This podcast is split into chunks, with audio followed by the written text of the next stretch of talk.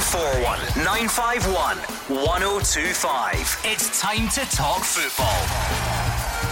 It's Clyde One Super Scoreboard.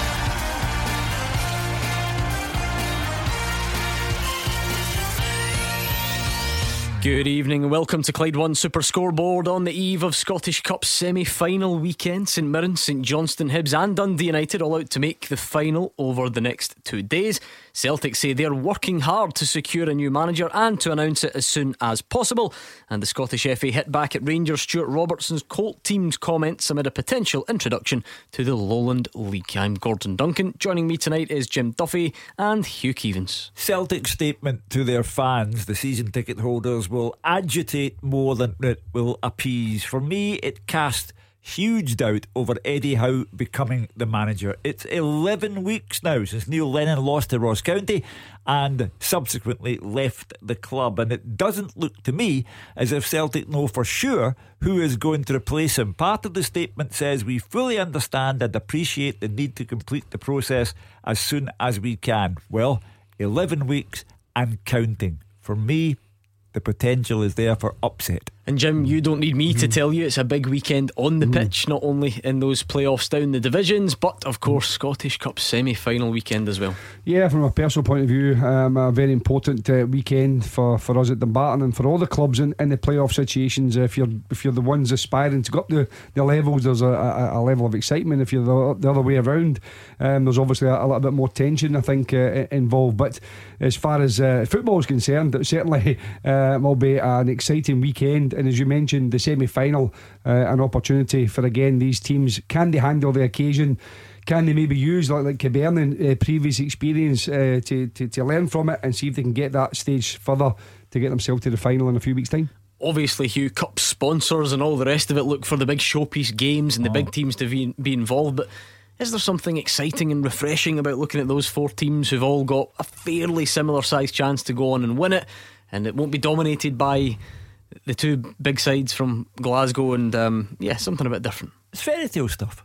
You know, St Mirren in their entire existence have won four major trophies. Uh, and maybe they should take me to the final because I've been there to see two of them. Uh, with Dundee United, what a fairy tale story it would be for Micky Mellon. First season, if he could get to the final for Jack Ross at Hibs? Will it be high B's or hoodoo? Because Hibs have already lost two semi finals this season. And for Callum Davidson, can he win two major trophies in a single season, making him beyond all doubt? Uh, the, the best manager St Johnstone have ever had because in a single season he would have won more trophies than the club had won in the last 136 years. Yeah, I mean, listen, uh, from Callum Davidson's point of view, I mean, he's done an exceptional job anyway. Top six, already won, the you know, the the Betfred Cup, and, and to, to go on again and, and be contesting this, and you know, as you say, the teams are all very even. They'll all believe that they can win this. I suppose the expectations will be on Hibernian just yep. in terms of finishing third, and we're not finished yet, but looking at third in the league, um, I think that their development under Jack Ross has been very progressive. They've had bids for key players like Kevin Nisbet and uh, Kevin Nisbet, sorry, and Ryan Porteous, and amongst others. Uh, they've agreed to sign the young boy Mackay, I think, from Inverness. Mm-hmm. So they, they're a club, I think, with real high expectations. And I think uh, Jack doesn't shy away from that. I like that. He doesn't shy away from the fact that he expects his team to be for trophies. Right, come on then, you St Mirren, St Johnstone, Dundee United, our Hibs fans who are out there. It's Scottish Cup semi final weekend. How excited are you? Are you are you nervous? Give us all your pre match thoughts. And of course, there's been some uh, COVID predicaments for St Johnstone to negotiate emergency signing of a goalkeeper. St Mirren have been giving out contract extensions, so the build up is heating up. What do you make of it? 01419511025. And what about this to kick us off? Celtic fans, every single night, for as long as I care to remember, you have been phoning this show, tweeting this show, and saying, We want an update. We just want to hear something, anything from the club regarding the search for a new manager. Well, today you've got it. Does it go far enough for you? I don't know. That's where you have to come in and tell us. What do you make of the communication you received from your club today? 01419511025. There was a letter to season ticket holders. Amongst other things, it says the club is working hard to complete the appointment of the new manager and relevant football staff, and will be doing all we can to confirm this as soon as possible to our supporters. Rightly, there will always be a huge appetite for information. Unfortunately, we're not able to make regular public comment, but we fully understand and appreciate the need to complete the process as soon as we can. We also acknowledge and understand frustration. Our objective to ensure we secure the best candidate possible. This is our focus. What does that do for you, Celtic fans? Every night you've been saying you just want to hear something, you want to hear anything. Is that it? Is that, is that you happy? Is that good enough? What's next? 0141 951 1025. Hugh. The statement tells the fans nothing, absolutely nothing. And as I said to you before, Gordon, in the absence of clarity, you then get rumour, suspicion, uh, and speculation. And my speculation is that I don't think that Eddie Howe is anywhere near nailed down for the Celtic job. Otherwise, you would not release a statement like that. And I do understand in Celtic's defence that they cannot provide regular updates because it would be in breach of stock market regulations, I think, because when you appoint a manager, your share price may go up or it may go down. So they can't put speculation out there. However, I go back to it. It's 11 weeks since Neil Lennon lost to Ross County. Long time for a club of Celtic size to be this unsure. Look, you might not see it like that, Celtic fans. You might think that there, there is no drama. Of course, Celtic can't provide updates if they're not in a position to do it. What's the big deal? Whatever it is, just pick up the phone and let us know. What do you make of that today? 01419511025. I mean, Jim, I take Hugh's point on the timing. I mean, clearly, if there was a possibility that you could announce Eddie Howe tomorrow or even Monday, mm. Tuesday, even next midweek, you, you wouldn't have issued that statement today. So it probably does suggest that there's nothing round the corner. However, Hugh says it, it tells the fans nothing. Realistically, what what, what, what can Celtic say then to appease people at this stage if they genuinely are not in a position to appoint the manager? What are you meant to do? What are you yeah, meant to say? Yeah, it's a difficult one. If you say nothing, you criticise. If you say very little, you criticise. But you can't, you know, you you, you can't rumour as a football club. The, the surprising thing for me, and, and Hugh's been involved in the, the, the you know the, the media and the journalism side for, for many decades, is that generally there's someone get their finger on the pulse from the media, from the from the journalists. You know, over the years, it's very very rare that someone will get appointed left field that no one has actually heard of. Everything seems to be either Eddie Howe or no one. There doesn't seem to be another strong candidate in the mix. Initially, Stevie Clarke's name was you know, was bandied about. It seems to have, you know, um, went under the radar a little bit now. But you know, there, there doesn't seem to be anything other than Eddie Howe. So uh, you know, again, as I said, Celtic can't really suggest someone, they can't put a letter out saying, look, we're, we're speaking to these candidates, but normally they might have said, listen, we're, we, you know, there's, there's three or four, we've got a short list of maybe four candidates, something like that. And even that hasn't been forthcoming. So it does seem to be that I think that they're hitting the head of a brick wall at this moment in time. Mm, 01419511025. Let's get your take on that, Celtic fans. Stuart is first up tonight. What do you think, Stuart? Uh, good evening, guys. First of all, I want to shoot, say to Hugh Keevins, he's not got good word to say about Celtic. If he's talking last week saying we were a shelly a team, now this week he's talking about I'm going to be Eddie. Now I hope it's Eddie Howe and it comes back to bite him and you know the you know where. I mean these things take time. Well, obviously it's taking a bit longer than we thought. But as long as the right man comes in and does the job, I'll be happy. Fair enough. Uh, I'll address your points. Uh, I did say Celtic were a shell of a club. Uh, I think if you have no manager and have had no manager for 11 weeks, if you have no director of recruitment because he went off many weeks ago, uh, and most of the first team squad will be going one way or another in the summertime. Uh, Shane Duffy started the exodus today by going back to Brighton. Uh, I do think you are reduced to a shell, and there are 10 weeks now to the Champions League qualifiers beginning. The fixtures for the new Premiership season are coming out on the 15th of June, and Celtic don't have a manager and don't have anyone to help with the recruitment of players. And the top men are going. Scott Brown is going. Edouard will go. Uh, and Celtic are in a very poor place. Stuart, you can say that I don't have a good word to say about the club. That's absolute nonsense. Uh, it doesn't suit you what I'm saying now, but you need to wake up, Stuart. You need to waken up. Oh, I'm wide awake, Stuart. I'm wide awake, pal, honestly. But listen, I hope it comes back to bite you. I hope Eddie, Eddie Howe gets a job and he goes on and does a good job for our club. And I think it will be Eddie Howe, Stu, to be honest with you. And what makes you say that, Stuart? I just think it will. I just think there's something holding them back. But I think there's there's obviously things going on in the background that we don't know. Yeah, I mean, so just out of curiosity, Hugh, do you? I know you said Cass is doubt and all that. Do you, you don't? Do you not think Eddie Howe will be the next Celtic manager? I, I, I only go back to what I said to you. I think it cast hmm. the, the, the letter to the season ticket holders.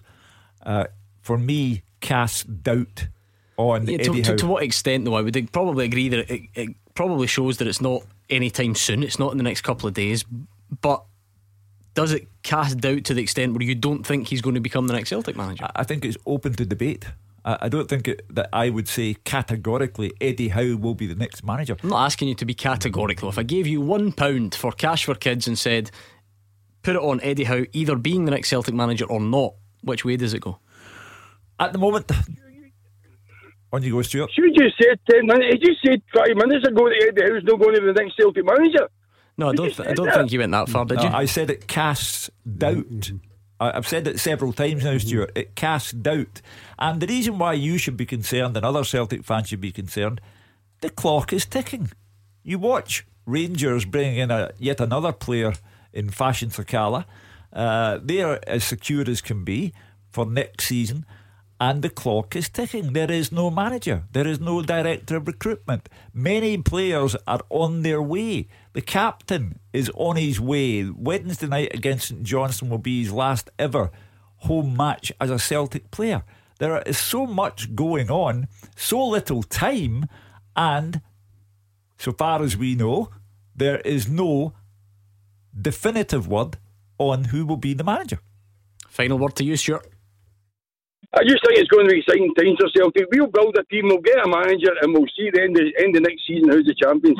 Okay, guys. Cheers. Cheers, Stuart. Thank you. Thanks, Stuart. That was Stuart and Cambuslang 01419511025. Let's bring in Duncan, who's in Dublin. Take it away, Duncan. Good evening. How are you all doing? Good, thank you. How are you?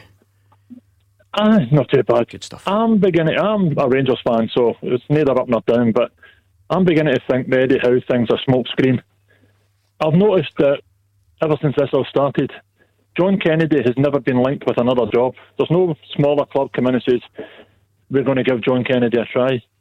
I think what they're doing is they're holding on, get the season ticket money in, and then say, we tried to get Eddie Howe, we failed. We're going to stick with John for another season, see how it goes. I mean, to be fair, Jim, the, the statement today also does address that. Season tickets haven't been announced yet. That, that's the other thing that the statement says. We aim to make an announcement shortly. There are a number of issues concerning the return of supporters to matches um, and so on. Yeah, I mean Hugh used the term, uh, uh, you know, when he was he was introducing it, saying it leaves as open to speculation, and that's exactly what people are doing. So whether it's Duncan or whether it's Stuart before that, you know, speculating whether it's Eddie Howe or whether it's not Eddie Howe or whether John Kennedy's going to be there on a longer term basis or not. This is this is the reason why you know this will happen in, until such times as you know someone is rubber stamped.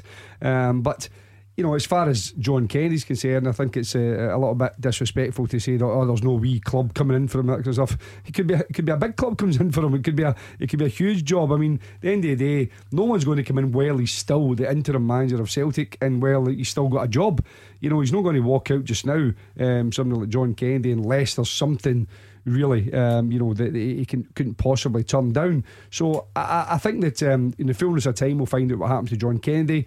But uh, the most important thing from Celtic's point of view is, as I said to you before, I, am surprised there isn't more candidates being suggested, and that that's the thing that's bigger surprise rather than the fact is it could just does, be Eddie not, does that not just show then that it, it, it is all about Eddie Howe, and it's just a case of things not going as quickly as people wanted them to? Yeah, I mean, listen, it may well be Gordon, but I think that you, you have to have options. And I think, as I said, you know, the, the wording you, they might not have said, you know, the, the, uh, like we said, you can't you can't just suggest names, but you may have used a, a, a different phrase. You may have said, look, you know, it's, it's imminent, or we're close to finding someone, or you know, the you know, we're very close, or whatever happens to be, just to give fans, I think, a degree of optimism that there is something, you know, mm.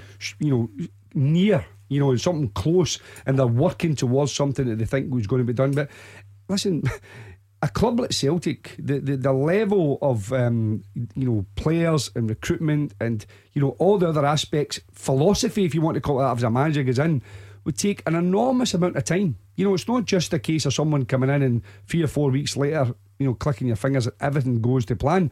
Um, you know, you could target 20 players and you might only get two of them. So if you're lucky, so there's such an enormous amount of work to get done. That's the reason why Hugh's 100% correct. Uh, They have to get someone in to sweet. Uh, Duncan, what?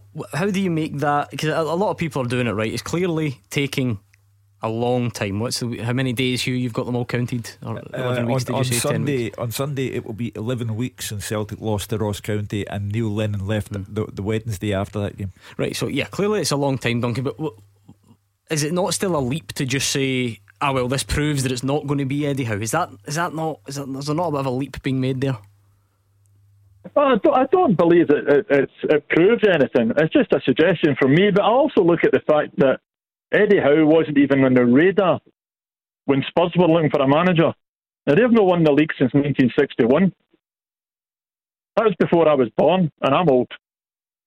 And if he's not good enough to take the Spurs reins, what makes him think he's good enough to take over a team the size of Celtic with a Maybe history Eddie and Howe is on tradition that Spurs they've radar. got? Well, we don't know what Eddie Howe thinks Yeah. because the only um, inkling we've had is from Eddie Howe's representatives, who many weeks ago, many weeks ago, said that he wouldn't be taking a job in the summer. Summer, yeah. Until Uh, the summer. At least they said. Uh, I happen to believe Celtic have taken a, a real old battering this season, and justifiably because they've been awful. However, Celtic is a big football club. Eddie Howe, to my way of thinking, ought to think it a privilege to be asked to manage Celtic. And if he has not said definitively, yes, I want the job and I will be your manager, if he hasn't said that by now, I don't think that Celtic, big football club, should waste any more time on him. Okay, 0141 951 1025. What's on your mind tonight? Give us a call. You are the voice of Scottish football. Call 0141 951 1025. Clyde One Super Scoreboard. Hugh Keevins and Jim Duffy are here. It's 0141 951 1025. If you'd like to join in with the discussion, you can tweet us as well at Clyde SSB. Um, let's go back to the phones. Let's do Paul and Kirkintilloch first. Hi, Paul. Hi, Gordon. How's it Hi. Jim. Hi, Hugh. Uh, yeah, not bad, not bad. Uh, I'm just listening to the whole Eddie Howe debate, and obviously I get the, the statement sent out for the club uh, today. Now, I think you can you can read into the statement what you, what you will. Uh, you can read into it that they're telling you that Eddie Howe, the manager, is going to be announced at the end of the season in a few weeks' time you can read into it that they're trying to do things right now. They're trying not to let any leaks out. You can read into it what you will. People will read into different things. But at no point has Eddie Howe come out and distanced himself from the job. This is what this is one of the things that, that I read into it. Now I know the club haven't announced it, but is it because for some reason he doesn't want it announced? Is he waiting for the backroom staff of uh, Bournemouth, who are now in the playoffs? I don't think the statement it doesn't shed any light, but it doesn't put any downers on it either. I just think that I still think it'll be Eddie Howe. Not got any reason not to believe it'll be Eddie Howe. Or I think would, by now he would have come out and distance himself for the job. To be quite honest, Paul, let's I'll, I'll whisper it. What you think about this matters much more than what Hugh Keevins thinks about it. Because it was a letter to season ticket holders. It was addressed to you. But take us back to that moment. I don't know. Was it this morning when it arrived in your inbox or whatever it was? What, what did you take away from it straight away? Then, what, what was your reaction, your feelings reading through it? Nothing really, to be honest. I didn't. I didn't think it. I mean, there's a, a wee bit of the laughable bit in it where they talk about the communication with supporters is of, of utmost. But this is for Dom McKay. Maybe this maybe they saw the the error the error of their ways, and Dom McKay is supposed to be a bit of a. This is supposed to be his bag uh, with communication. That so, as I said, maybe to right their wrongs about taking the, the fans for granted, as they obviously have. But the statement, it never really, it didn't really tell you anything. It didn't really annoy me. I, I, I don't think any different. It's, they, they put it out for the sake of putting it out to appease the fans, I think. But I've got no reason to doubt anything. Uh, it, it, it basically didn't tell you anything. Paul, With was, the- it, was it signed by Dom McKay? Was it signed by Dom McKay? No, I think the it was signed by Celtic Football Club, was it exactly. So, But it's not- Right, so Paul, with Right. regard to uh, Dominic McKay and the art of communication with supporters, why did no one put their name to this? See, I don't know how. I don't. I, you're better at the fresh stuff than me. I don't know. Uh, but See, it's I, the Celtic. I, uh, I, I happen to think that supporters like you, season ticket holders who gave a, a donation of several hundred pounds each to the club for a season they could not watch their team at Celtic Park, I, I, I think that you're due Peter Lawwell, who is still in post. Dominic Mackay is not the chief executive until the 1st of July. Peter Lawwell is the chief executive. I think either Peter Lawwell or Dermot Desmond should have spoken to the supporters. But Again, though, does that really make that much difference? Does in we are we're feeding off scraps here. That's the whole point. It's, it's been a quiet time. It's been a long time, and as you say, what that does is it allows room for speculation. So I, I do accept that.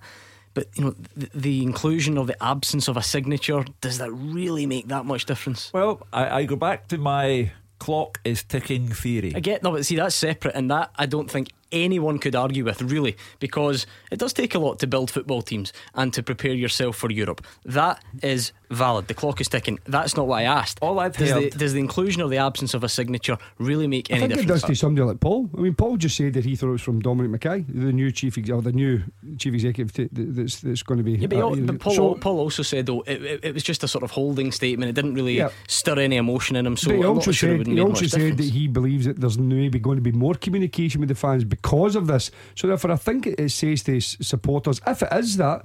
Listen, this is the first piece of information that we can give out. There will be, you know, more regular, um, you know, uh, updates if you want to call. Not just in this situation, but in, in, in various situations that, that fans have asked for over over the, the, the many seasons. You know, fans are, you know, all clubs are always looking for. Um, I think uh, a, a closer, um, you know, unity with the, with their, their team and more transpar- transparency. And I think that if, if it is Dom McKay that's come out with that, I think that that's a good thing. But I've got a, a problem with that, even if it isn't is is maybe his is uh, enlightening to, to some supporters that would like it to be. All I've heard in the programme since the end of the Rangers game last Sunday is Celtic supporters saying, I don't need to be told anything. I, I'm perfectly happy the way things are going. I don't need to be told. Well, that's another week gone.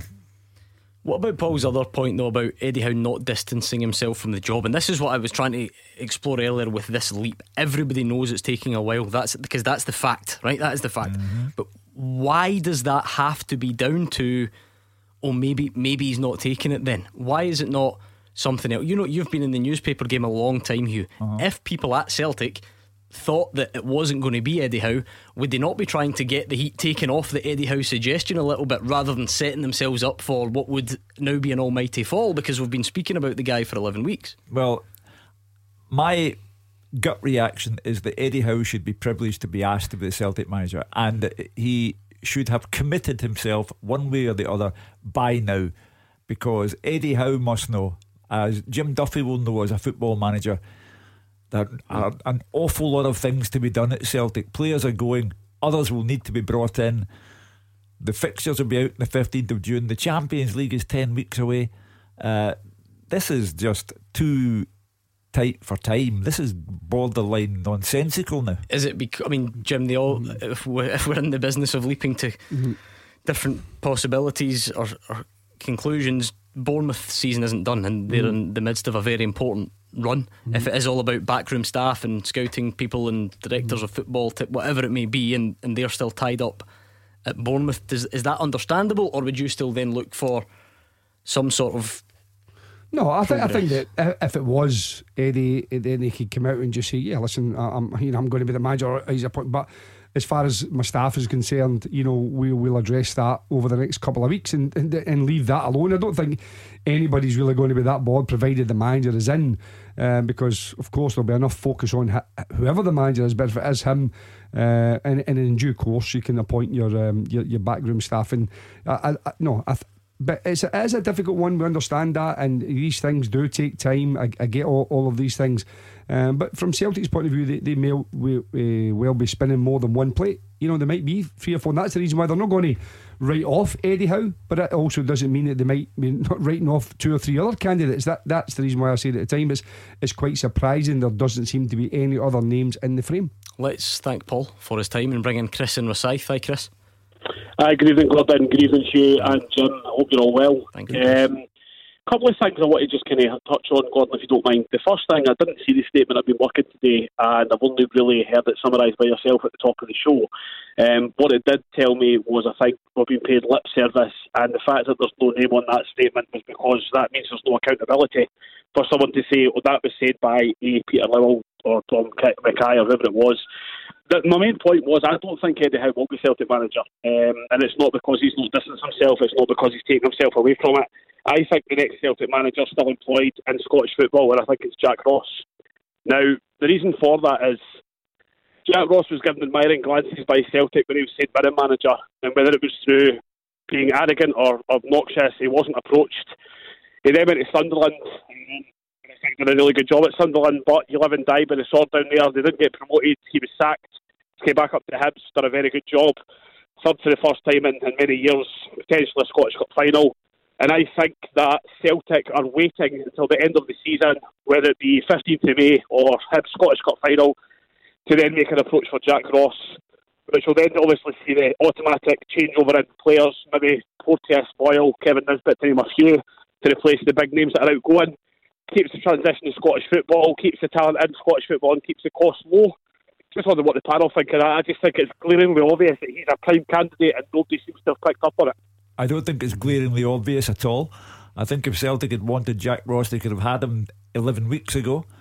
And I have the utmost respect for Jack as a person and as a football coach.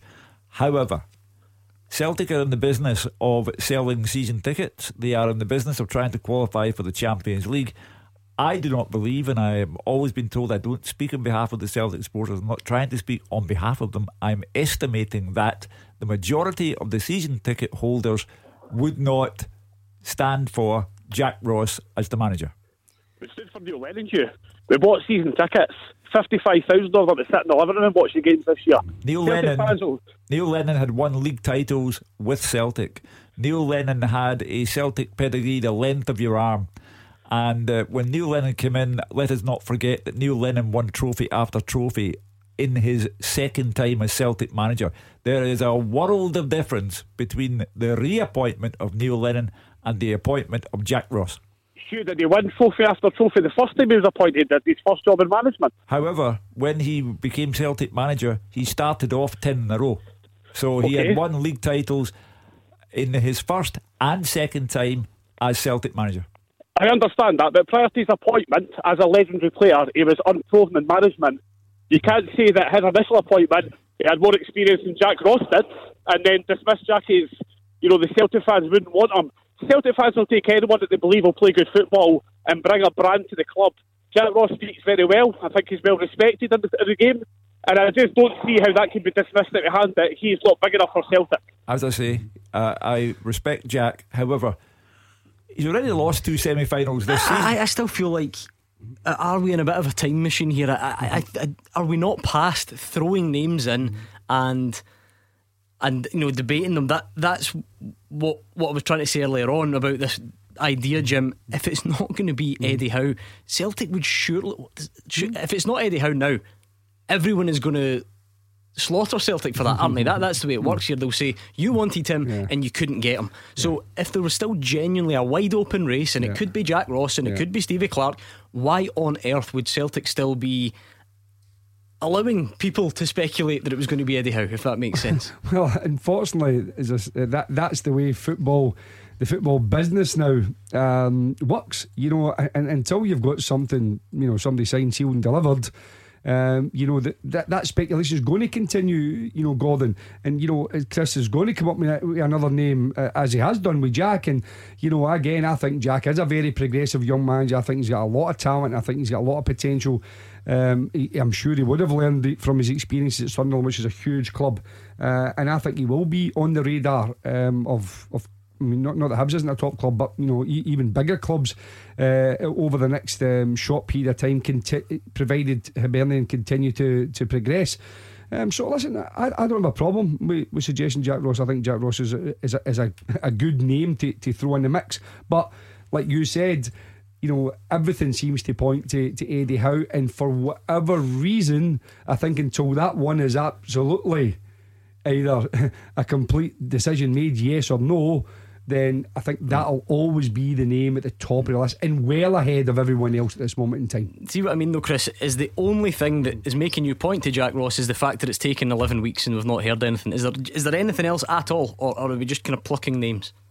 To be honest with you, Gordon, I, I thought Eddie Howe, you know, from, from day dot when Neil Lennon was dismissed, left, walked, whatever it would be, you look around Britain and who's available and who is at the stock to take that job. And Eddie Howe was my first choice. We spoke on the radio before when Robert Martinez was mentioned, Steve Clarke was mentioned. Eddie Howe was always my first choice. I just think the only reason I talk about Jack Ross is I just think out of respect for him, I know Hugh said if they wanted Jack, they would have got him 11 weeks ago. I think out of integrity for him and his job he's doing at Hibs, I don't think they'll approach till the end of the season. And I don't think that's because we're Celtic, we can get who we want. I think there's got to be a little bit of integrity there. And they've got John Kennedy there. They don't need a new manager right now. But what they do need is someone to come in mid mid May and start the process for the qualifiers. So to approach Jack Ross on the 20th of May, for me, makes more sense than Eddie Howe not distance himself or not commit himself to the job when we've actually got a great candidate right there in Scottish football. So 11 weeks have gone and you want to wait another three? But what's the difference? So Eddie Howe makes us wait to the 1st of June. We're going to wait another seven weeks then. And the, and the next thing I'm told is that, well, we need to wait for Bournemouth in the playoffs. I can't believe this is Celtic we're talking about who are trying to. I don't know if that's the reason. I'm just. The whole, this whole we've speculated for 40 minutes now. I'm just throwing out things that could be possibilities. Ah, absolutely. And I, I go back to it. In the absence of clarity, there will be rumour and suspicion and speculation. But I look at the statement today and I'm not sure that Eddie Howe's nailed down. 01419511025. Let's hear from you. It's a great time to call. It means you could be up after the travel. 0141 951 1025. This is Scottish football's league leader, Clyde One Super Scoreboard. Jim Duffy and Hugh Keevins are here. It's 01419511025 on the phones, or it's at Clyde SSB on Twitter. Um, let's go straight back in, shall we, with Ian, who's an Aberdeen fan from Greenock. What's on your mind tonight, Ian? Um, what it is is I think the signing of Declan Gallagher along with Scott Brown's been excellent business. Yeah, that was last night actually, just after Yeah. we left the the studio. I think news broke that Aberdeen have announced the pre-contract signing of Motherwell and Scotland defender Declan Gallagher. What do you make of that, Jim? Yeah, I think he's, you know, listen, it's, it's an excellent signing. Um, you know, I think uh, for, for Aberdeen, he's, he's got, you know, experience and now an international player in pretty much every game for Scotland, particularly the last couple of games for Scotland he played. I know he didn't play. You know, the most recent, but before that, but, but when he played, he was absolutely terrific, particularly uh, in the playoff game, you know, um, against uh, Mitrovic. He was outstanding. So, yeah, I think it's a really good signing. Um, you know, I think it's an important signing again. Um, you know, you know, talented player, um, consistent, very consistent, uh, experience. And I think that the Aberdeen fans will be delighted uh, with the, you know, having Scott Brown and Declan Gallagher. I think the next signing or the next couple of signings will has to maybe add a little bit more flair and imagination and creativity and goal scoring threat because I think Aberdeen have always been a resilient side, always difficult to play, always organised under under Derek McInnes, but obviously over the over the last few years have lost some top goal scorers and top players at the top end of the pitch, uh, and I think that uh, that's that's the next part um, for for Stephen Glass to to look towards how can he strengthen, how can he add quality to that end of the pitch because I think the Aberdeen fans are desperate for some free flowing, entertaining football. Yeah, there's no downside uh, to the Mhm. Declan Gallagher signing. He's a terrific Mhm. player. Uh, there's no fee, so it's a nice piece of business. You'll get Scott Brown for the inspiration that he'll provide. But as Jim said, uh, you know, they've got McCrorie and they've got Lewis Ferguson, good young players there. Um, but it's in the the actual 20 goal a season department that they're they're looking for somebody. Ian, obviously the likes of Ash Taylor, Tommy Hoban, Andy Considine, guys that are there at the moment. Do you think is Declan Gallagher an- an upgrade on them? Um, definitely, because obviously t- Tommy Hoban has been great, um, but he's injury prone. Um, and Ash Taylor is a good defender on his day, but he's also a bit of a bomb scare at times. Very well put. I think that's one of those technical Scottish Yeah, yeah, football Scottish terms. term, yeah. I think I think that you listen, Declan's good in the ball, as I said, and he's he's a real strong character. Um, he's a, he's a leader. He's obviously been captain as well. Um, so you know, I think that that's what Stephen Glass will be looking at. We want more strong characters. Uh, getting back to, to, to the days where Aberdeen would really believe that if they came to Glasgow, they could win games no matter who it was against, home and away. So I think there's a, a going to build a real strong foundation there. I know the, the goalkeeper as well. I think was uh, Woods. I think get signed as well in a, in a two year deal. So you know he's, he's, he's starting to make um, rapid progress. Um, Stephen Glass. Um, but as I said, that the hardest part and the most expensive part is generally the top.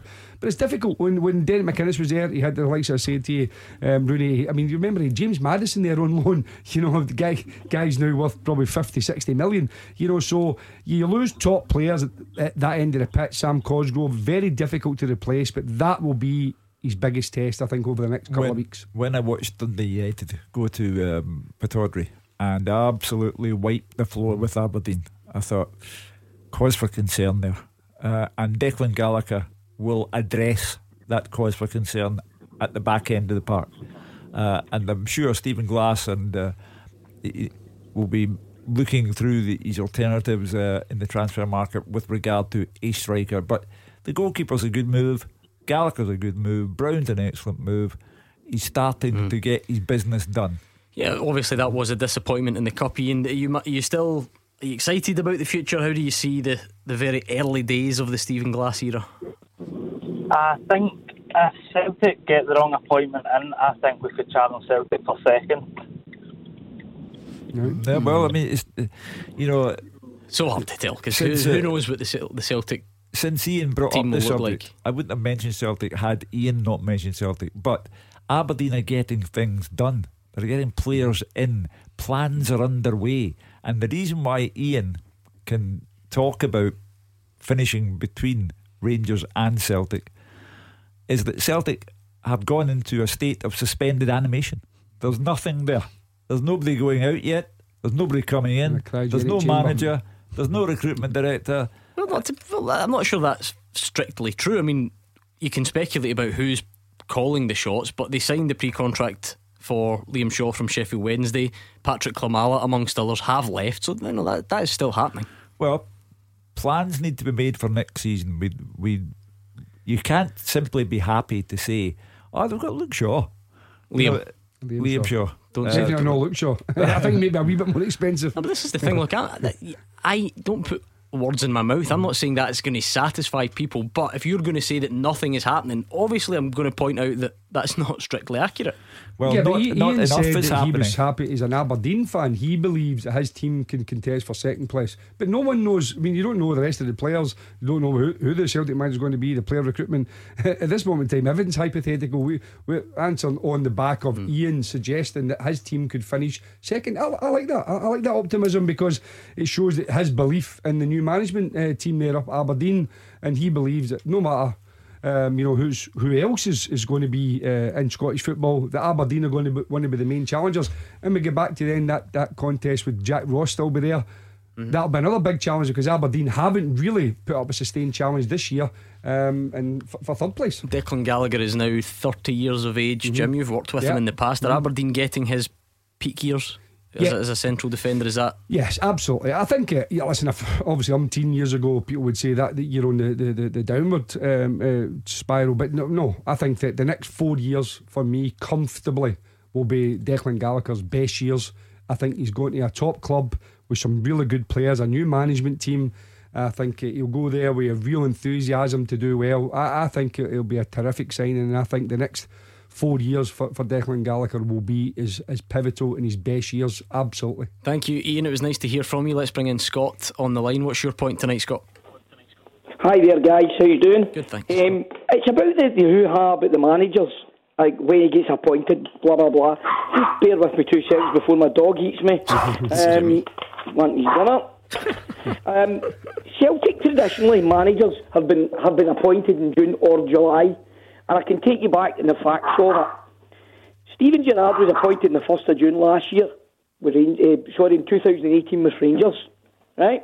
Go back to the Celtic manager, managers list. Celtic managers have been appointed on the, the, the dates like Martin O'Neill, June, John Barnes, June, Jozef Vengloš, July, Wim Jansen, July, Ronnie Deila, June, Brendan Rodgers was the only one of the last, I think it's the last eight managers that was appointed before the month of June or July. Stephen, did you say Steven Gerrard was early June? Uh, 2018, Yeah, he said. first June. No, it was May. He's he was he's just it's Not just according to the listing. Not wait, according he just well it was it was anyway, I'm only going to be that. Okay, I'm just- going to be. no that's fine just to clear up because he's I just had the anniversary the other day three years it was early early May but anyway on you go Well, no, according to Wikipedia, which is usually where I, where I'll go for most of my information, I'm looking for stuff. So Celtic are traditionally known for appointing their managers in June or July. Um, I, that the facts tell you that.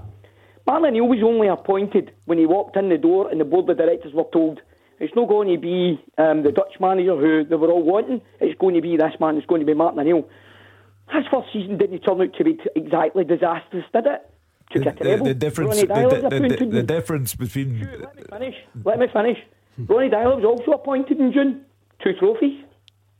Martin O'Neill come in. let him finish you let him finish Oh, let, me, let me finish you. you you're butting in. All I'm trying to point out is get more sense out the dog. put the manager in place when they're ready to put the manager in place. No matter whether the fans like it, you like it, you, or anybody else likes it. do you think the dog is agreeing or disagreeing with you Scott Sorry? do you think your dog is agreeing or disagreeing with you Uh, like he's a cheeky wee git, so I don't know. is that Hugh or the dog you're talking about? Uh, Hugh I, I, I admire Scott's research. I, I do wonder and we'll put this back to Scott the, the relevance of what month Martin O'Neill was appointed in. I, I, I'm not sure how that will impact things now. And, and also, Martin was appointed under almost identical circumstances to the circumstances that Celtic find them in now, because Rangers had just won the league by 21 points when Martin came in. He was then given the money, over 20 million pounds, to bring in Neil Lennon, Alan Thompson, Chris Sutton, John Hartson, and above all else, he already had Henrik. Larsson on the premises and Stan Petrov. And it was all there. It was glee time almost from the word go. Celtic will be minus so many crucially important players.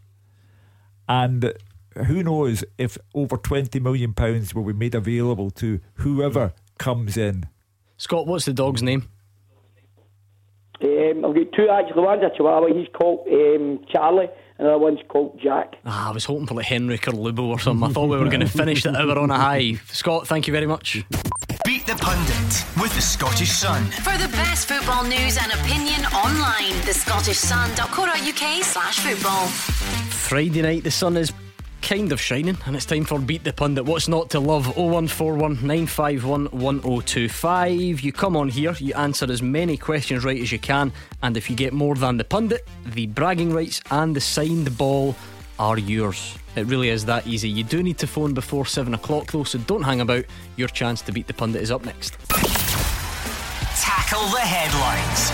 0141 951 1025. Clyde One Super Scoreboard. Hugh Keevins and Jim Duffy are here. If you're just joining us, what you've missed in the first hour has been a lot of reaction to the letter sent to season ticket holders by Celtic today. Still to come, though, plenty of time between now and 8 o'clock. If you want to elaborate on that, you are more than welcome. Really want to hear from you, St Mirren fans, St Johnstone fans, Dundee United Hibs. It's Scottish Cup semi final weekend. How are you feeling? Obviously, in, in our part of the world, in Glasgow in the West. I, I suspect that might mean a little bit more to, to you St Mirren fans, but I know there's plenty of uh, Hibs and other supporters out there. So pick up the phone, let us know how you're feeling on the eve of Scottish Cup semi final weekend. Are you where are you on the, the nervous scale? Because you go through that roller coaster in the lead up to big games, don't you? You're optimistic one minute, then you're dreading it the next minute, and so on. How are you feeling? Ahead of the games this weekend. Let us know right now 0141 951 1025 and we'll start looking ahead to some of them next. Beat the Pundit with the Scottish Sun. For the best football news and opinion online, thescottishsun.co.uk slash football. Okay, beat the pundit time then. Let's see if we can finish the week on a high. It's been another interesting week on Beat the Pundit. And tonight, Ian in Uddingston wants to take on Hugh or Jim. How's it going, Ian? Aye, not bad. How are you? Good stuff. Would you have a preference out of these two? Uh, not really, no. I say Jim Duffy, but Not bothered. You'll take on anybody. That sounds fine. I don't mind that at all. Heads, it will be Hugh Key. Did you play Monday or was it Alex Ray? Uh, I played Monday. Yeah, you? Okay. Did you win? I did. Oh, right. Okay. A man in form. Heads, it is Hugh Keevins. Tails, it will be Jim Duffy. And it is heads, it's Hugh up against Ian from Uddingston. So, Hugh, I will give you some Clyde 2 to listen to. Yep, he's giving me the nod. That means he can't hear us anymore. Ian, the rules could barely be simpler. 30 seconds, answer as many questions right as you can, and you are allowed to pass. So, my okay. hint to you would be if you don't know, pass quickly and get through as many questions as you can, okay? Right, no bother. Right, good man. 30 seconds on the clock, and your time starts now. Who's the only UK nation not playing at the Euros this summer? Uh, Northern Ireland. Who does St Johnstone play in the Scottish Cup semi this weekend? St Mirren. Which current Motherwell player has signed a pre-contract with Aberdeen? Stephen Gallagher. Who managed Living? Who managed Livingston when they won the 04 Scottish League Cup? Uh, pass. Name either side Celtic beat en route to the 2003 UEFA Cup final. Uh, Liverpool. Uh, former Rangers player Rino Gattuso won the Champions League with which team? AC Milan. Okay. Hugh Keevins, can you hear us? I can. Brilliant. 30 seconds on the clock. Same set of questions. Your time starts now. Who's the only UK nation not playing in the Euros this summer? Wales. Who does St Johnstone play in the Scottish Cup semis this weekend? St Mirren. Which current Motherwell player has signed a pre contract with Aberdeen? Declan Gallagher. Who managed Livingston when they won the 04 Scottish League Cup? Uh, Davy Hay and Jim Leishman. Name either side that Celtic beat en route to the 2003 UEFA Cup final. Either um, English side. Blackburn. Former Rangers player Rino Gattuso won the Champions League with which team? Um, AC Milan. What are you thinking? Oh, I don't know. If that bet on Gallagher one. Oh, no, no, no. The golfer. we need to accept your first answer. Let's find out who's the only UK nation not playing in the Euros this summer, Jim? Northern Ireland. It is Northern Ireland. Ah. Ian goes 1 0 in front. Who does St Johnstone play this weekend at St Mirren? Which current Motherwell player has signed a pre contract? I just can't, Ian. I can't. It's always take your first answer. It is not Stephen Gallagher, and you know that as well. It's Declan Gallagher, so Hugh Keevins is level.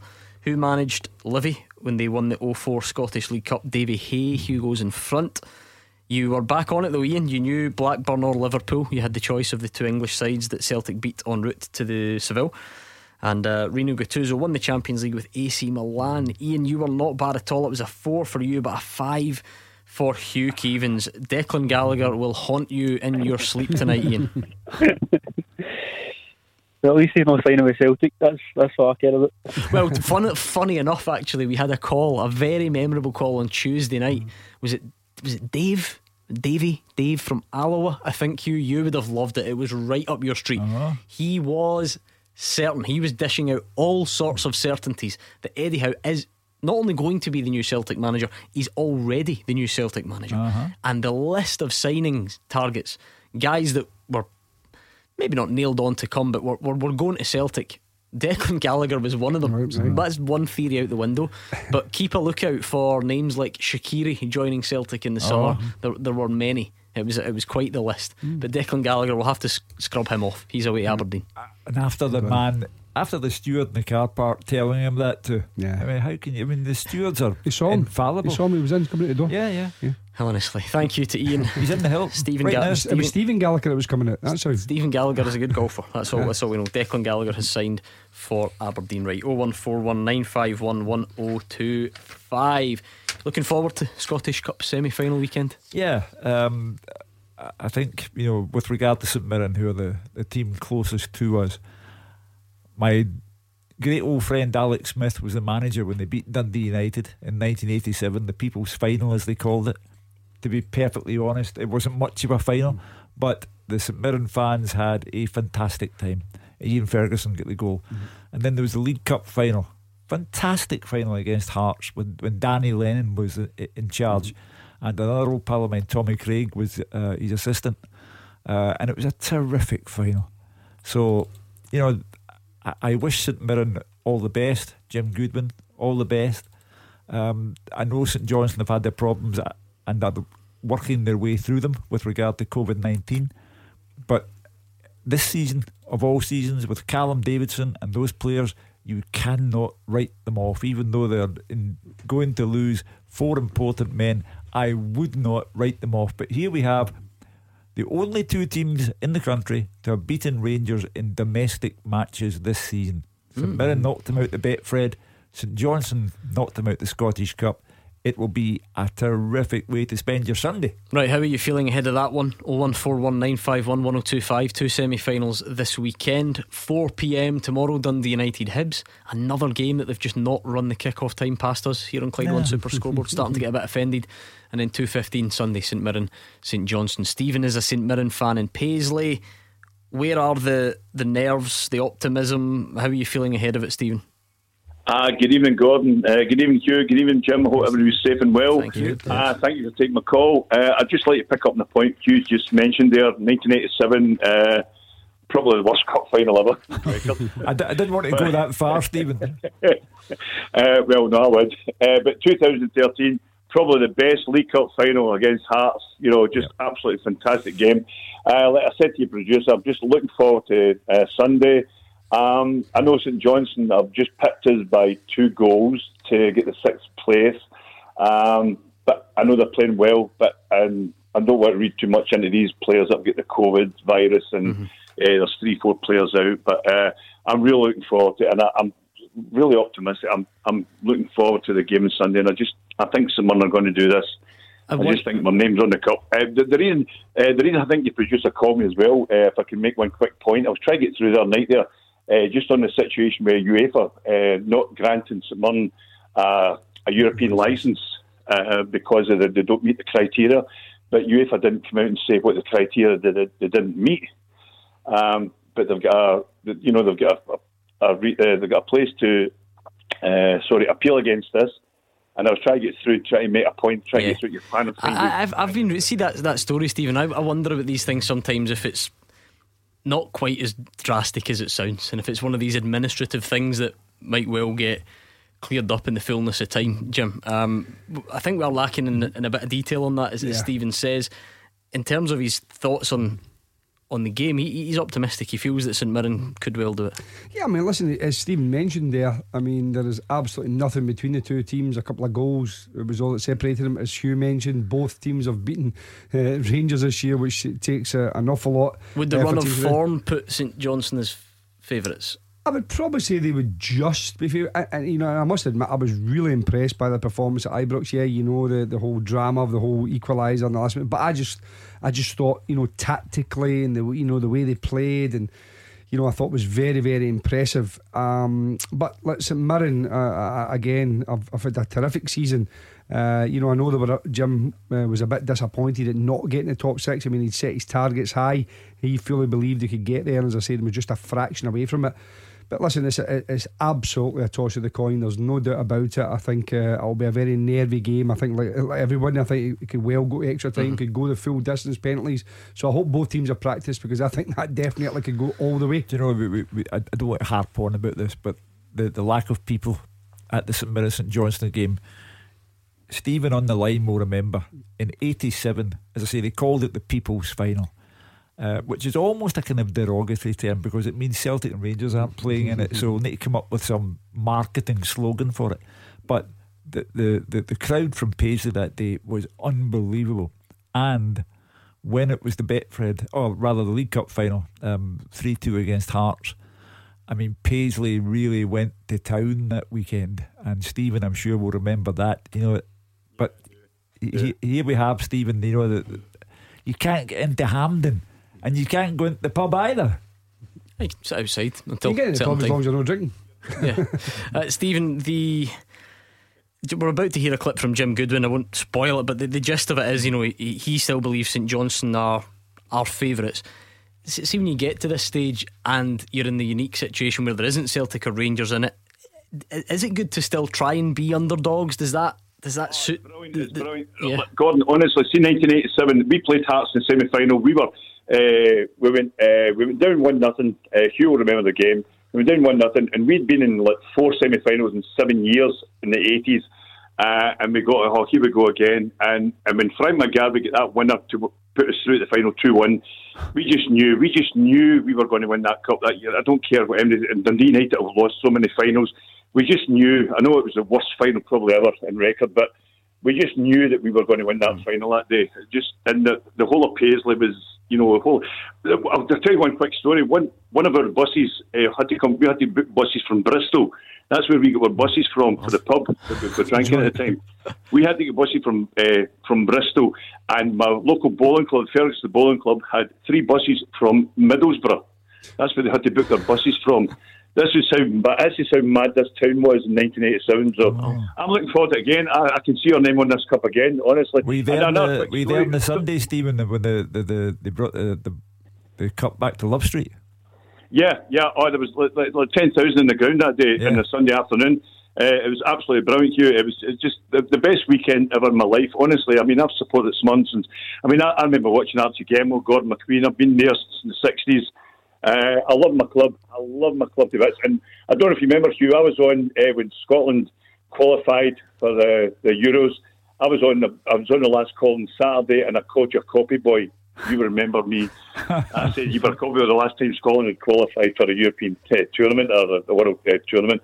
Uh, I love my club, Hugh, and I'm just so looking forward to Sunday. Honestly, I'm a bit, I'm a bit torn here, right? Because I, I love Stephen's confidence, and St Mirren might go through, and if they do, then I would rather wait to, to get you to repeat this story, Hugh, because there's a story uh-huh. about you at Love Street, isn't there? After the oh, yeah. the cup. But then the problem is, what if St Mirren go out and it will be, we'll forget about it and I'll never get you to hmm. repeat the story? And I do like it. So just go for it now, because you asked Stephen if, if he was there, and I like this one. which one are you talking about? the, the the Lou. Oh no, no, there's, a bit more sentimental oh, than oh, that. Oh yeah, yeah, yeah. Hold on, we'll, oh, we'll get back to that one in a minute, though. I'm yeah, intrigued. Yeah. Oh, you must. No, the, the, after it was all over, uh, I was doing a game at uh, at Love Street, and a gentleman came out onto the park, and he stood in the centre circle, Stephen, and the ground was empty. And he stood there and he had the cup in his hand and he held it up. He held it up to heaven. That's what he was doing. And I, I didn't know who he was. So I asked the biggest St Mirren supporter I knew within the press corps. And he told me who he was and he said his father passed away a few days ago. And he would, mm. you know, it, it, would break your heart. Such emotion. Yeah. To, to watch him it, directly to the centre circle, to the centre spot to show his father the cup. Mm.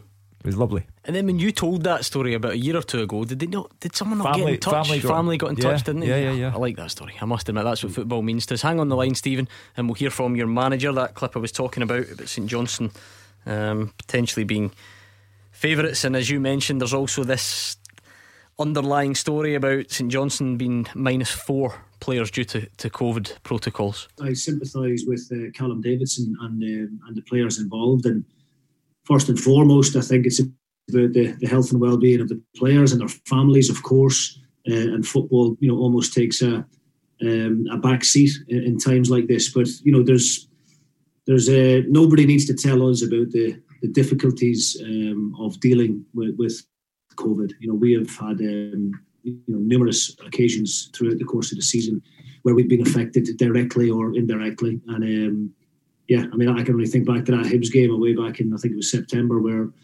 you know three hours before kickoff we didn't know if we had a goalkeeper. So um, I would imagine Callum would be using it as motivation for his group as well. You know, to go and do it for the the four players that will be missing.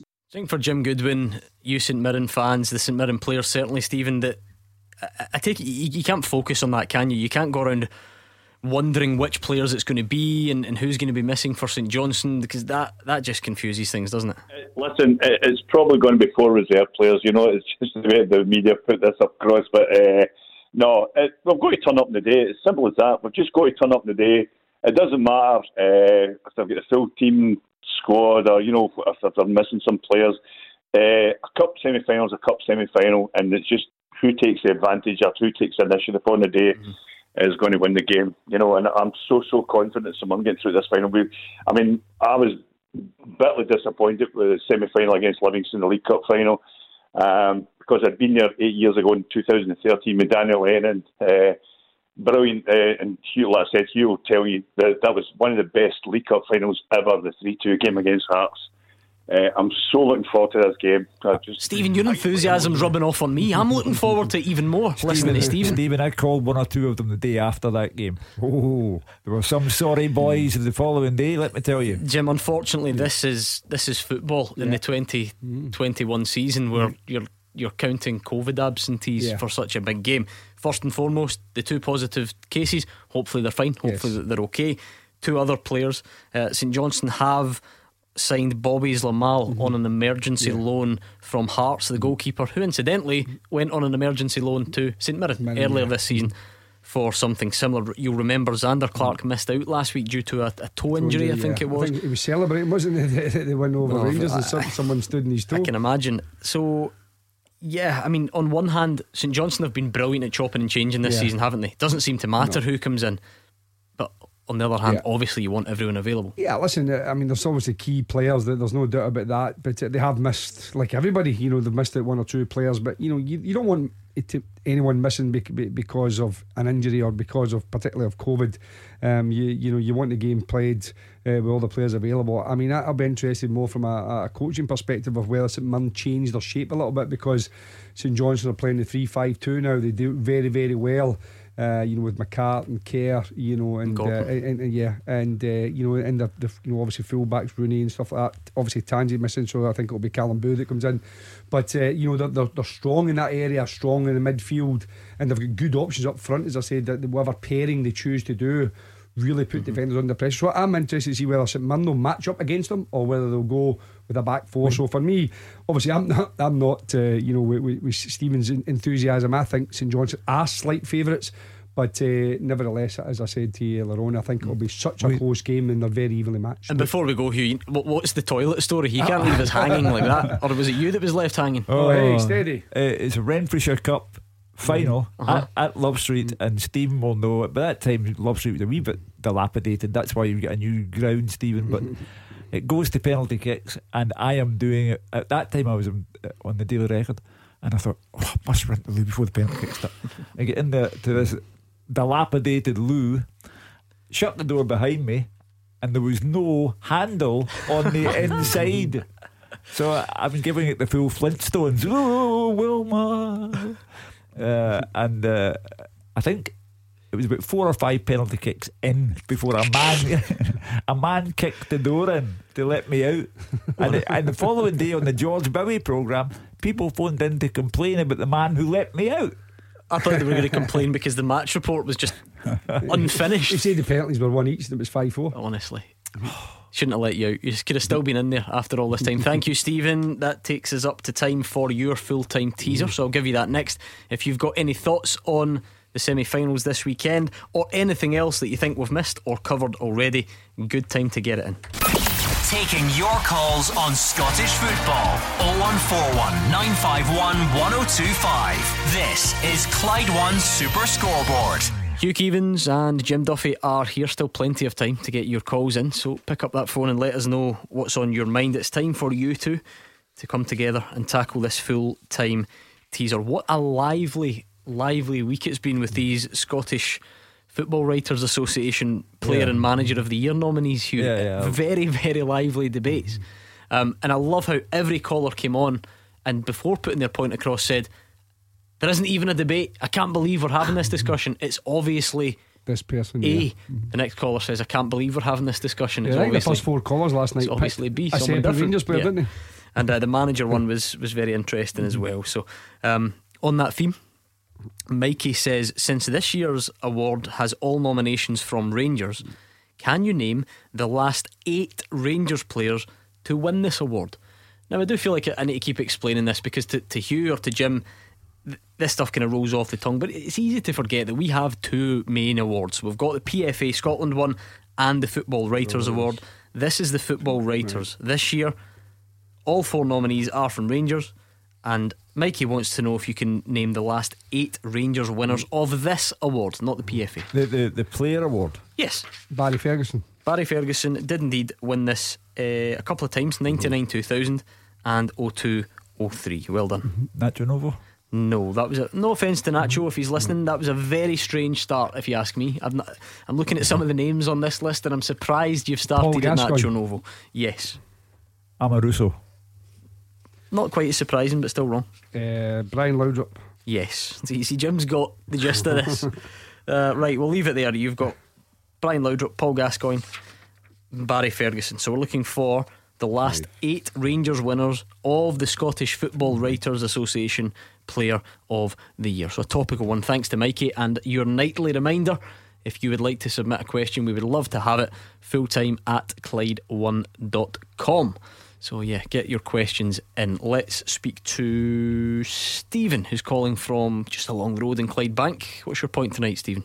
Hi, evening, guys. Um, uh, first time phoning. Um, nice to have you. Basically, I, I, Hugh, I think, nailed it earlier on um, with Celtic uh, in regards to they need a, a, name, you know, like as a manager. Um, my my thoughts is, is they're possibly waiting um, because they might be going in for Stevie Clarke. Um, I thought we should have went in for him um, before we reappointed Lennon. I think he's somebody who could actually put the fire back into the club because that's clearly what we're needing. Um, and I just obviously, what do you guys think about that? I wouldn't pretend to know whether Celtic want Stevie Clarke or don't want him, but what I do know is that they can't wait for him. He's going to the Euros, and Celtic can't wait that long. Uh, there, there are things that are needing to be done here. There's business needing to be done. They've lost a lot of time as it is, and they can't mm. wait for Stevie Clarke to finish at the Euros. We do know they want Eddie Howe, though. Can we le- can we at least agree on that much? And I feel like we've stripped everything back. I've been taken back to mid February with some of the, the yeah. suggestions tonight. What's troubling me is that um, are we to understand that Eddie Howe is waiting to see how Bournemouth get on in the playoffs? Uh, are we to understand that Eddie Howe if Bournemouth were to win promotion, Eddie Howe would say, "Oh well, I can't take the job now because I can't have these guys that I wanted." So, so would it be Jonathan Woodgate then? Because he brought and uh, he, Jonathan Woodgate wasn't there when Eddie Howe was there. His assistant went to Sheffield United hmm. uh, to help out Paul Heckingbottom. So you know, no, and, that, and that that's been done. So who, who, the, oh, the name slipped my mind. Steve, there, Stephen was, Stephen Purches is one. Yeah, and then obviously there was yeah. there was talk about Richard Hughes yeah, from a, a football but, director but, point by of all accounts, he wasn't. He's not going to come. Well, that, that seems to have been one that was dismissed. This is the old speculation part well, of it, isn't it? That, that seems to be one that had been mm. dismissed. So the reason I'm asking is just who who is there now because it's different people there now. From I mean, you've got to remember Eddie who left there a season yeah. ago. Now. I mean, mm-hmm. more than a full season ago now. Yeah, I mean, Stephen, there was an, an, update of sorts. It's very easy for people to say, "Oh, that's not enough. It's lacking in detail. It's lacking in clarity, whatever." But I mean, it's Celtic can only they can only say what what they know at the moment. They're not going to come out and say right, listen, everyone, we're, we are trying to get Eddie Howe. We don't know if it's going to happen yet. Let's let's wait and see what happens. What have you made of, you know, the, the kind of calls for some communication, and then the fact that you got that today?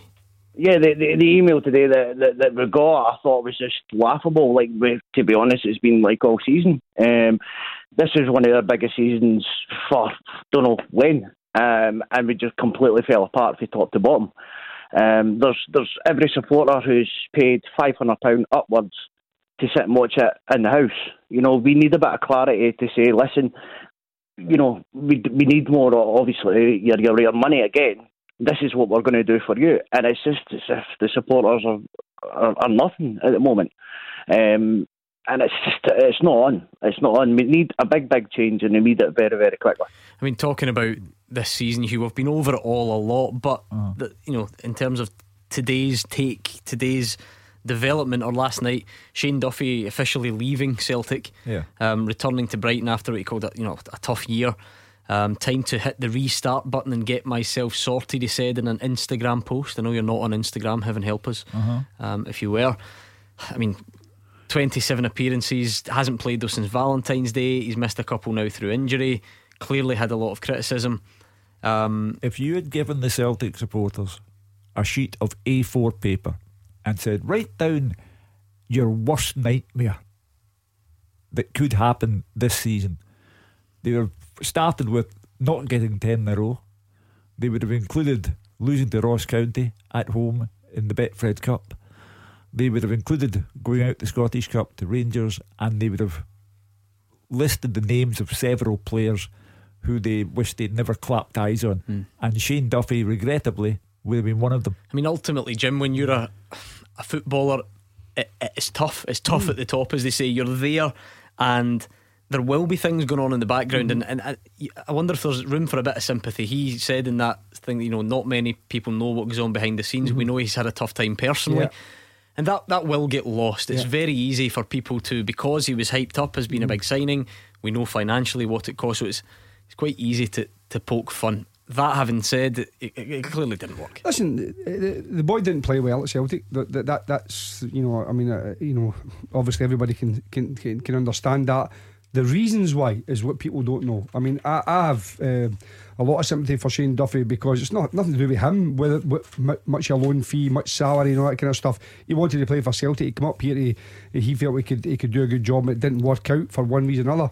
I don't think that means you rubbish a player. I don't think that means that anyone can say hmm. that he's not a good player. He can go to another team. We've seen it many many times with players. They go to another team who plays a slightly different way who there's maybe a little bit more confidence in that team because Celtic was a little bit bereft of confidence at certain times. And, you know, all of a sudden he slots in there, he, there's a fit for that player. So, no, I mean, listen, I, I do feel for Shane Duffy. I think that he didn't have, uh, of course, a good time. But as I said, you could list a yeah. hundred players that go to one club are not successful, mm. go to another club, you know, a, a month or so later, and all of a sudden someone goes, I mean, I mean, listen, is a, is a simple ex- a simple example would, would be Chris Sutton. You know, went to Chelsea, ten uh-huh. million pounds, just didn't play at all. Really, just just didn't happen yeah. for him. Went to Celtic, and yeah. he's get legendary status. That said, though, Stephen, as much as yes, things going in the background, and there, there, there is a level of sympathy there. Whether it's fair or not, Shane Duffy to many people will embody Celtic season. You know, will will will sum up just how how wrong it went, won't he? Yeah, it's, it's also a bit of credit to Scottish football as well because, you know, from down south, our game's seen as a joke. He's came up here and he struggled. So for Scottish football, it's a good thing. But as a Celtic supporter, it was just pointless. Absolutely pointless.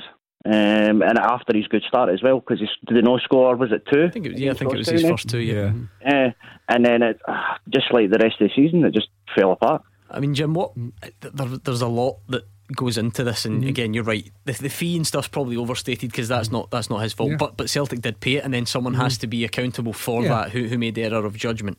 You go back to when he was signed. Everybody was on this yeah. phone saying it, it, was going to be great. Mm-hmm. What what what surprised you most? Was it the fact that he was meant to be this the, the, the dominant mm-hmm. it was meant to be this big physical mm-hmm. presence that was supposed to be the strength and that was supposed to be what Celtic needed where yeah.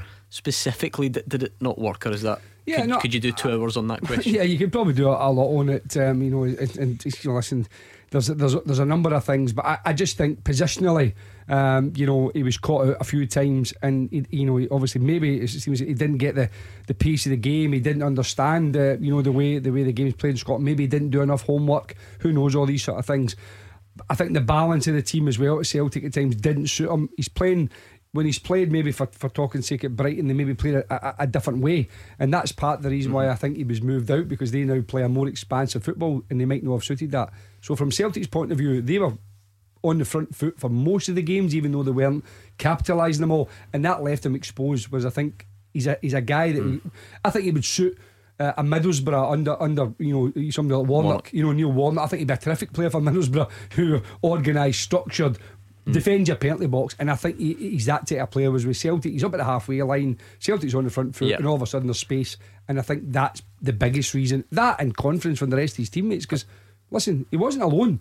Let's not let's not forget. You know, Shane Duffy wasn't alone no. in performance levels. You know, being poor. Mm-hmm. You know, I know it's only one example, and, and everybody's different, but might this be a lesson, just in case it was needed, that it's also important to look at the type of football a player has been playing rather than just the level they've mm. been at because as you're right and he won't be the only one who I mean off the top of my head say Joey Barton for instance mm. maybe guys yeah. who have yes played at a very good level but mostly survival football mm. if you like or when Shane Duffy plays Republic of Ireland mm. very yeah, resolute yeah, and, and just back to the wall survival football mm playing as the team that has to go and win 3 and 4 nil every week yeah. is completely different. Yeah, I mean, you see it even in Scotland, you know, when players get brought from, you know, other clubs, provincial clubs, if you want to call it that, because there's space in there. So we, we hear a lot of talk just now about Martin Boyle, for instance. Martin Boyle's fantastic ability in space, but if, if he goes mm. to Celtic, for instance, for talking sake, and the teams are sitting back and they're playing in 35, 40 yards, would he be as effective? Pro- probably not. It's Michael Halloran yeah, one. Halloran. Can he learn and adapt game? He may hmm. well do, but I'm just talking about in the way he plays for Hibs. It doesn't necessarily transfer into another team. You have to look at players, and that's all part of the recruitment, and that's part of the reason why Nick Cameron's getting a fair hmm. bit of stick because that's part of your. Uh, if you know your understanding, you've got to get to know the mentality of the player, you know the character of the player, the ability of the player, and also the style of the player. Hmm. Coming to your team to play the way you want to play. Stephen, it was good to hear from you. I know it's the first time you've given us a call. Will you do it again sometime? Ah, definitely. Cheers, guys. Good man. Good to speak to you. That was Stephen and Clyde Bank. Let's move swiftly on to Dominic in East Kilbride. What's your point, Dominic? Hi Gordon, how you doing? Hi Jim, hi Uncle Hugh. Hi there. Hey, Dominic. Uh, I, uh, with Gordon, it was just two quick ones. One was for the. I'm probably going to get maybe s- slaughtered for this. Oh, good. For, for, It's my favourite type. Uh, it was just going back to last last night and the night before about the manager of the year. Mm-hmm. Because sometimes you've got to give credit where it's due. Uh, for me, uh, Callum Davidson wins just, or even gets to the Scottish Cup final, or even wins it. With Johnstone, uh, uh, for me personally, he he would be ahead of Steven Gerrard for the manager of the year. And my second quick point. Would Okay, be let's just- do that first because I'm interested in this, Dominic. Because and Dominic's a big Rangers man, so that's a big call. Yeah. There's a logistical problem here. The Yeah, no, Scottish Football. Writers Association Yeah, awards. Before the cup. It closes before the cup Now, final. what do you think then? Right now, in fact, have you voted? Are you still a member? Or I am. Who did you vote for? Manager of the year? Steven Gerrard. Would a cup victory for St Johnstone, in theory, would would it change your vote? If if Callum Davidson won a cup double, Uh, again, having voted, you know, you, you, you can't go back to the, the, the, the desk and say, "Look, I backed that horse." Oh, I know back?" that, I know, but I'm asking, you know, because we, we have to. All we can do is deal with this would be- hypothetical. I, I think, given that we have gone on for a uh, since last August first, about ten in a row, ten in a row, ten in a row, the guy who bore the pressure and who got Rangers over the line by a considerable distance from Celtic, uh, I think he gets the award. Jim, yeah. On you go, well- on you go, Dominic. It was. You're you're saying that right?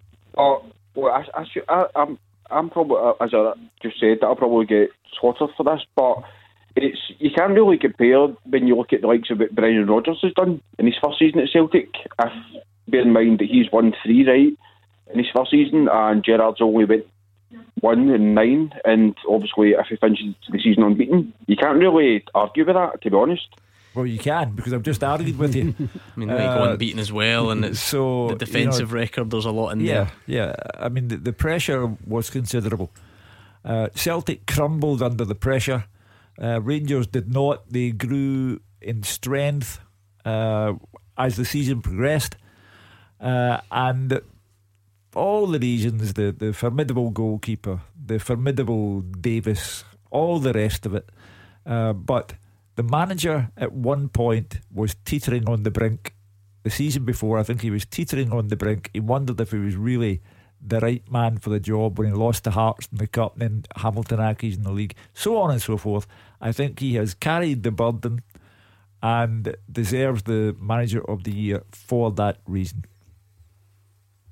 You know, I just think that uh, you know, listen, that's you know, Dominic's got some some good points in, in terms of Callum da- Callum Davidson. You know, I think that uh, if he did win the double, he probably would deserve um, to be. But as, as Hugh said, the, the, the, those votes will be in beforehand. So I think Steven Gerrard will win the uh, the manager of the year. But uh, I, I think that. Uh, any any manager you know that uh, is is got um, a primary target to, to try and achieve um, and they achieves that then is is, is, is successful that that's the bottom line and, and whether the other cups are the added bonus that, which they are but the European campaign and the league campaign I think if you added both Yeah, of those but I together don't think that's you can consider Europe, though, can you? Because not No. every manager's in Europe, so that would be unfair to judge an, an individual award on a competition that not No, I'm not. in. I'm not. I'm not saying that. I'm just. I'm just saying that if you're looking at a manager uh, and saying what is your objectives, and, Hmm. and your your number one objective is to win the league, which you've done, and you've done comprehensively, handsomely, and entertaining as well. You know, uh, then I think that that's that you can't ask for any more than that. The- The, the cups are bonuses. The members of the Football Writers Association are told it's Not to. on, on domestic achievement. Yeah. But the thing is, though, if you're not, if cups are merely bonuses, Mm-hmm. just give it to the guy that wins the league every season, then, and don't bother having the discussion. Yeah. Um, I say that the timing is unfortunate for Callum. He could win both trophies. His, is it, St Johnstone are 136 years old. And up until Tommy Wright, they'd won I, nothing. th- I think the, the, the John Hughes Yogi won it when they won when Ross County won the, the cup. Um, Oh yeah, sorry, listen, Inverness, sorry, all, whatever it is. all through the week, for instance, someone pointed Like- out that even in Brendan Rodgers' yeah. treble season, Stevie Clarke, I think, won Yeah. won the Football Yeah. Writers Manager of the Year. Anyway, thank you, Dominic. What about your question on this topic? Can you name the last eight Rangers players to win the Football Writers Player of the Year? You have got Ferguson, Laudrup, and Gascoigne. Steven Davis. Uh, no, not this one. I think he won the PFA one, did he? Um, Mark McGill. Catley. Mark Hateley, yes. Jim Duffy, you're flying here. Your your partner's not giving you much help. Uh, uh, Richard Gough. No. Right, you need to help him now, Hugh. Andy Goram. Yes, there we go. Right, so you've got one, two, three to get, and we will get them next. Number one for football in Glasgow and the West. 0141 951 1025. Clyde One Super Scoreboard. Hugh Keevins and Jim Duffy are here into the final part of tonight's Clyde One Super Scoreboard. The Scottish Football Writers Player of the Year nominations dominated by Rangers. Can you name the last eight Rangers players to win the award? Says Mikey. You're doing pretty well. You've got Andy Goram, Mark Hateley, Paul Gascoigne, Brian Laudrup, Barry Ferguson.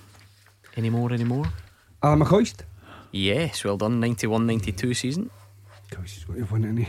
Uh, I know, I know, um, he shared this, but I wasn't sure if it was the Okay. PFA or the No, it's writers. here. Fernando No. That was the other one. Yeah, because he shared it with John Hart. Right, two to get. There's plenty of time. We've got Andrew who's got a question on Twitter, and it may be something similar that Nadim's going to bring up. So we'll speak to Nadim and see how we go. Nadim, take it away. Hi, how you doing, Gordon? Good. Thank um, my- I- I've got I've, I've point. Normally I've got a point with the with, with the pundits, but my point is with Hmm. you, Gordon. you, you made the point earlier on about about Rangers. Um, about not not because Rangers in Europe, European football shouldn't be part of the the discussion when picking a manager of the year award.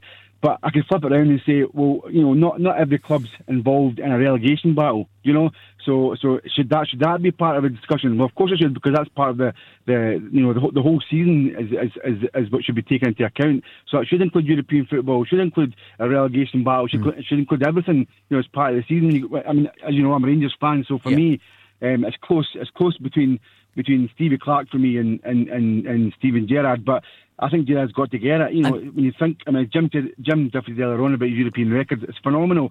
Not, not just that, but you know, in terms of what is it, is it less than ten goals conceded in the league this season? You know, that, that's absolutely. I mean, when, when do you ever hear about a, a record like that? Do you know? Nadim, these these are all these are all brilliant points, and I would not disagree that Steven Gerrard is an outstanding candidate.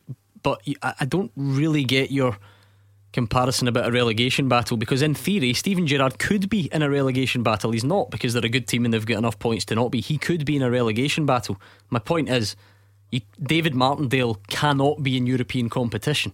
So you can't you can't hold that you can't hold David Martindale's lack of European results against him when he's not in the thing No, of course, no. I, I, I take that point on board, but they could be, by, by that same account, if they did well the previous season, they could be in Europe. Yeah, no, but what if you've only just got the job and you're not in Europe? Is anyway, Hugh's. Uh, Hugh has said that the criteria is not to include Yeah. European football. It's not. It's not. It doesn't make much difference to me. Of course, it, there might be a human na- nature element to this issue where people do want to bring The Stephen members- Gerrard's European Yeah, records yeah. into it. But, Fine, but the, but the membership are simply told it's like player of the month.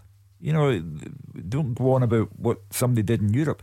The membership are told, with regard to the annual award, specifically, it's about domestic achievement, accomplishment, endeavour. Call it what you like. Europe doesn't count. Yeah, I mean Andrew. To be fair, right, has thrown in. Maybe this is a bit of a quirk, mm-hmm. Hugh, because I I don't know if this is just because of where we what we've done back in November, and it's a bit of a rarity. Andrew says, "Well, if you can't count Europe, how can you? You need to rule out Stevie Clarke because he's not domestic football. How can Gerrard or other managers qualify for the Euros?" And and I get that, but is that not just a nod to a sort of one-off? Yeah. You know, or not a one-off, The but a- national a, team- particularly big achievement that we've we've managed. My interpretation of that would be the national team belongs to the country. Um, you obviously because you're an international team, you have to play people from other countries.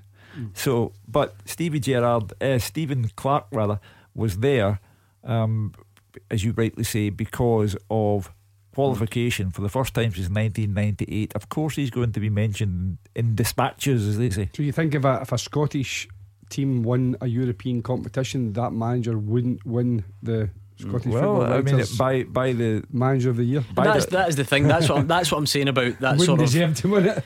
that that's it's human nature, Yeah. isn't it? And if if if the individual voters, no one's mm. going to pin them down and ask them why they voted. And if mm. that if that causes them to lean one way, mm-hmm. fine. That, that doesn't matter to me. I'm just saying mm. generally, Yeah. you're obviously going to base it on if you're judging one manager against the other. Mm-hmm. You're obviously better to compare it in the competitions that they all compete in. Yeah, I think it's, it's always difficult because you've got the football writers in, in the PFA. I think sometimes if it's the PFA managers will sometimes look at resources and look at you know you know whatever circumstances that uh, that that uh, are at that particular club. Whereas I think the football writers generally will will look at a slightly different way. You know, you know, as I said, And also, people think oh, they don't see beyond the west of Scotland. Right, yeah. I mean, you votes from uh, football writers from the, the Press and Journal in Yeah, Aberdeen, from yeah. the Dundee Courier. Yeah. Uh, you know, the, so it's not like that. And in our philosophical part of the world, when it's the Football Writers Award, they all say, ah, they're all biased anyway. And when it's the Players Award by the PFA Scotland, ah, see, there's no vote for the him and because he plays for Rangers or he plays for Celtic, and it's a, it's a fix. So your vote is your vote, and then we can all argue about it. It, it is brilliant because I, I love. There was a great Twitter exchange um, the other night where Roger Hanna had said he voted for David Turnbull as his, his Young young player. his young player of the year. At which point a tweet came in. Ah. Roger Hanna voting for David Turnbull, eh? Well, there's a surprise.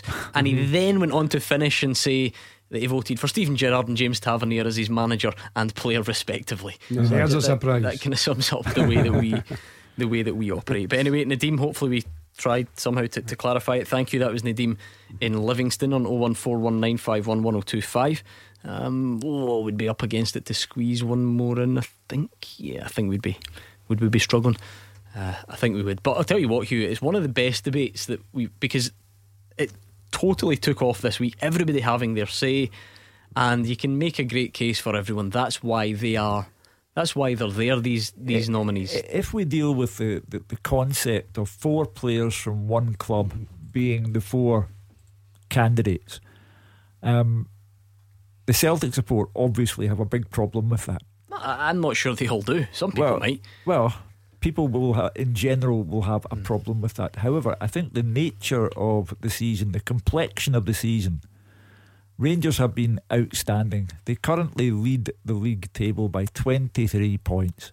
It would stand to reason that the players that they hmm. have would get come into your mind first of all. And when you look at the four involved, my goodness, they've had a tremendous season, each one of them. Is it so hard to understand? And Jim, if it's so surprising or so controversial that it's four from one team, you need to be able to then say because he should be in it instead. Mhm, yeah. And we threw it out to the guys last night. Who's the who's the best player that missed out? They couldn't even really come close. They, they gave Mhm. honourable mentions, you know, Yeah. well done to David Turnbull for the impact he's had at Celtic. Kevin Nisbet's been a brilliant signing. Martin Boyle's had a Yeah. good season. If you go bottom 6 Jamie McGrath's been terrific. Benjamin Siegrist. But but really, Yeah. is there anyone that could have ousted those four? Absolutely not. No, I mean you're right. I mean, there's there's probably a, a, a candidate at every club um, who performed really well, and as you say, deserves an honourable mention. But it's not about honourable mention. It's about consistency over the course of the whole season.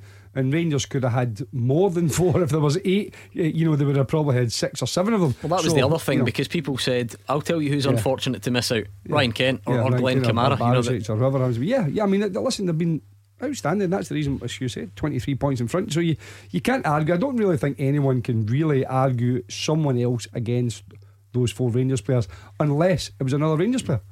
yeah, the manager, the manager one is good because that is so different. And I take Nadim's point. You know, you're Steven Gerrard's trying to to really you know win at the top end, but we are we have a fairly unique football landscape here where we've got two Yeah. teams that are absolutely massive and then you've got the, the have and the have nots as you call them Hugh I mean St Johnstone's budget Jim you will mm. know more than me will be like doesn't even no. it's not even worth comparing really You're- No, the- it's- so, it's- it's so to go on, incredible. if it could be two cups then you get why people would feel strongly the, about the, that the thing is uh, that the frustrating thing, people think you voted out of bias or you voted uh, out of Because you didn't want badness. someone else to get it. Yeah, Yeah. Uh, you just voted because that's the way you thought the vote person should go. deserved. Are we still talking about the player of the year and manager of the year? Yes, I better yes. not go there. Don't want Yes, to give, yes. don't want to give the producer a heart attack.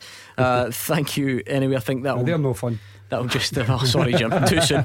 My apologies. How insensitive of me. See, good, good job. You're thick-skinned. Someone else could have got me sacked for that. Believe me. How is your health? Are you well? Oh, listen, no, I'm a tickety boo, mate. Tickety boo. Oh dear, I feel mildly embarrassed about that. anyway, Don't worry about it. how how we, how will your ticker be at Yeah, three? that, that might be different. At two fifty nine tomorrow when Stranraer played Dumbarton in well, the, the funny enough, playoffs. a, a minute to go on Tuesday when we were uh, two each with, with Peterhead, it wasn't great, but uh, uh, you know, in the 91st minute we score, so therefore it's uh, it, it, then you've got And then uh, watching a the ga- Clyde result Yeah, coming then in. you've got a game you can't affect. So that, no, to be honest with win. it, you can't affect it, it's not actually that bad. It's only when you, you're involved in it, I think it becomes a little bit more tense. Right, okay. Well, we wish you well tomorrow. Um, I think we're allowed to be biased in favour of Dumbarton against Stranraer, are we? That's all right, Oh, yeah. I think doubt. so. Um, how are you getting on with this teaser? You've got two more Rangers players to go in the last eight to win the Football Writers Player of the Year. Incidentally, if it matters to you, they are the two most recent ones. I've ruled out Andy Halliday. Yep, rule him out. Um, too much Um, recent. I, I, I mean, we're still going back a bit, but they are the most Yeah, recent. yeah, yeah. um, Going back about 11 years for one and uh, 13 or something for the 11, other. 11 years for one. Yeah. Did Allan oh, no, McGregor? I, I, um, Carlos Cuéllar. Oh, what a Oh. shout that is. That was the 07 08 season. So who won it in 9 10? Um, I wonder if the football writers are a bit more sentimental. They're looking at Davis. Look at what he's doing. Somebody retired. Look at what he's doing for his age. Yeah, Allan McGregor. um, Look at what he's Weir. doing for his age. Yes, Davy Weir. Well done. You got there in the end, Jim. We wish you well tomorrow. you. Hugh Keevins, we will see you over the weekend. I am sure. Two o'clock tomorrow. Big weekend of Scottish Cup semi final action and playoffs as well. So make sure you join us at two. And in the meantime, it is that time of the week. I'm not saying that Hugh Keevins isn't the soundtrack to your weekend, but he's just the he's the warm up act in that respect. George Bowie is poised and ready. GBX up next.